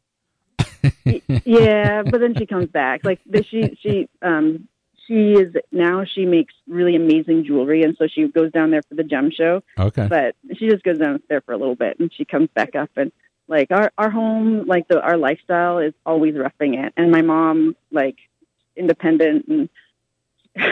I have so much respect for yeah. your mother. And I think yeah. that, you know, what's weird is that I knew you first, but respecting your mother comes from all that I've learned from you about her. And yeah. that tells me an awful lot about you. There was an episode yeah. on uh, The Last Frontier, Alaska, the, the Last Frontier, that I saw you catch sheep as they were trying to escape jumping out of a barn. Yeah. That's how you learned to wrestle, correct? To a degree. I mean, like, whatever physical lifestyle you have, whether if you have like a big family and you guys are always like wrestling and playing rough. Um, I didn't, I was an only child. So I grew up riding horses and shearing sheep. Um, in fact, last year I was shearing this ram and I was like, kind of like, you're kind of behind the, sh- I was like kind of behind the sheep. Like you were leg riding, right. shearing it with these like really big intense shears. It's intense for me. And he like, put his head back and he headbutted me in the face and I like I was out of position and I it was just like getting punched in the face. My lip exploded. Oh. There was like blood everywhere and I was like, man, that's in my face. And my kids were like, oh my god, mom cut her face off. And um anyway, I had to go to the like height of pandemic, I had to go into the hospital oh, and get my. seven stitches in my lip. Um uh yeah, so like I think, you know, or whatever our lifestyles are, um, they can add to the willingness to get uncomfortable. And, yeah, homesteading, raising sheep, raiding horses is kind of what got me there. You know what's weird is that my heart broke when you decided to retire. Aww. Okay, because there was such a purity about you and your and your athleticism. That was evident, by the way, in the way you competed in high school. Um But your ambition was really cut short following yeah. a loss to Tina, Tina George during the Nationals. Talk to us about that, that moment.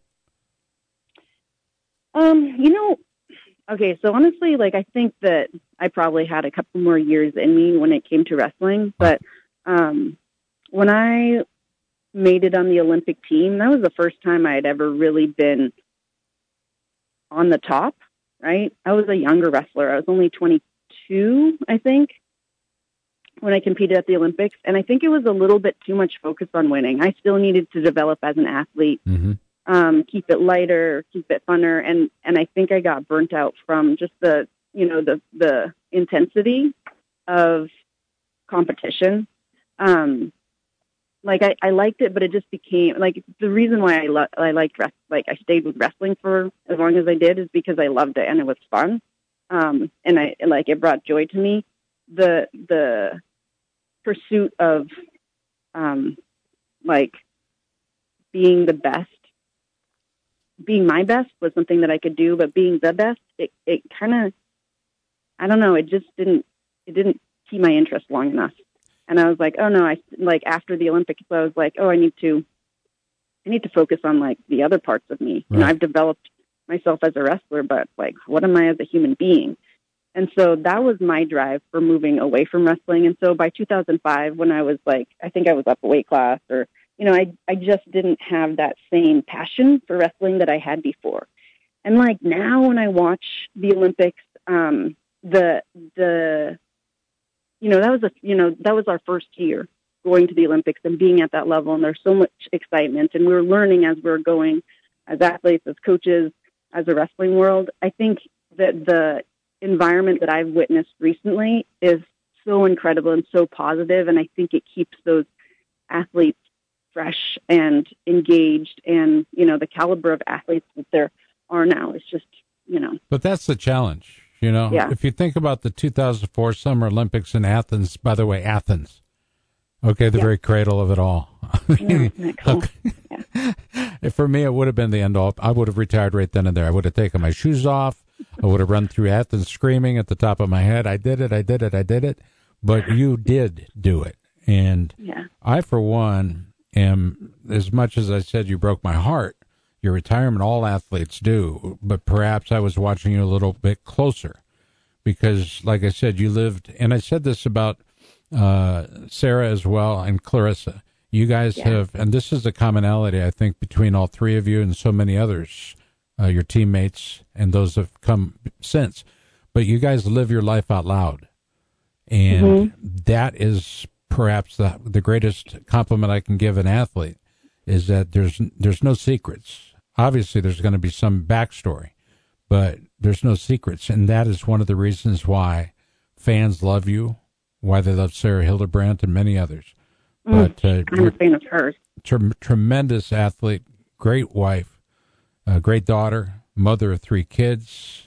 Have they worn out those shoes that we sent them? I'm working on making them fall in love with wrestling. I know. I tried. I, tr- I did my part. I sent shoes. It's true. It's true. And then if they're not using them, I'm always giving them to the next kid, you know, like letting another kid use them. That's they're what getting, we do. They're getting worn out for That's sure. What we do. How's yeah. Paul doing? Good?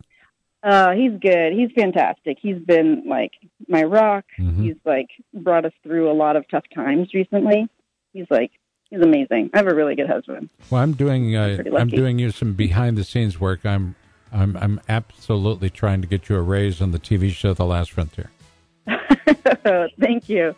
Yeah. We'll see how that goes. I love you, kid. You know that. And, uh, uh certainly yeah. we're, we're going to keep keeping up, but, uh, you made that dress look good. Uh, I saw you in a picture and I can't remember who you were with, but absolutely you stood out. Nice job out of you. Oh, thank you so much. Thanks for bringing energy and positivity to women's wrestling and, and continuing to, like, tell a story of how, you know, it's going because it's such an amazing sport. It gives so many opportunities for girls. And um, I think that, like, the culture of wrestling is always, always developing and getting stronger and better. And, um, and it is made by the people who are part of it, like you, like, Um, Sarah, like the co- our coaches, you like bet. Grassroots efforts. So it's pretty amazing. We love it. It's one of the reasons we do it is because of you. Taylor, God bless you. Give my Thank best you. To Paul and the kids. We'll talk soon. Okay, awesome. Bye. There we go. One of the absolute best people in our sport, period. Hey, guests on the Defense Soap Newsmaker Hotline next week, Roger Reyna, Zodi Zuger Steiner, Doug Schwab, Paul Wiederman, and Ken DeStefanis. You've been listening to U S A Takedown on one oh two point one F M, thirteen fifty E S P N. We are Des Moines sports leader. Kira?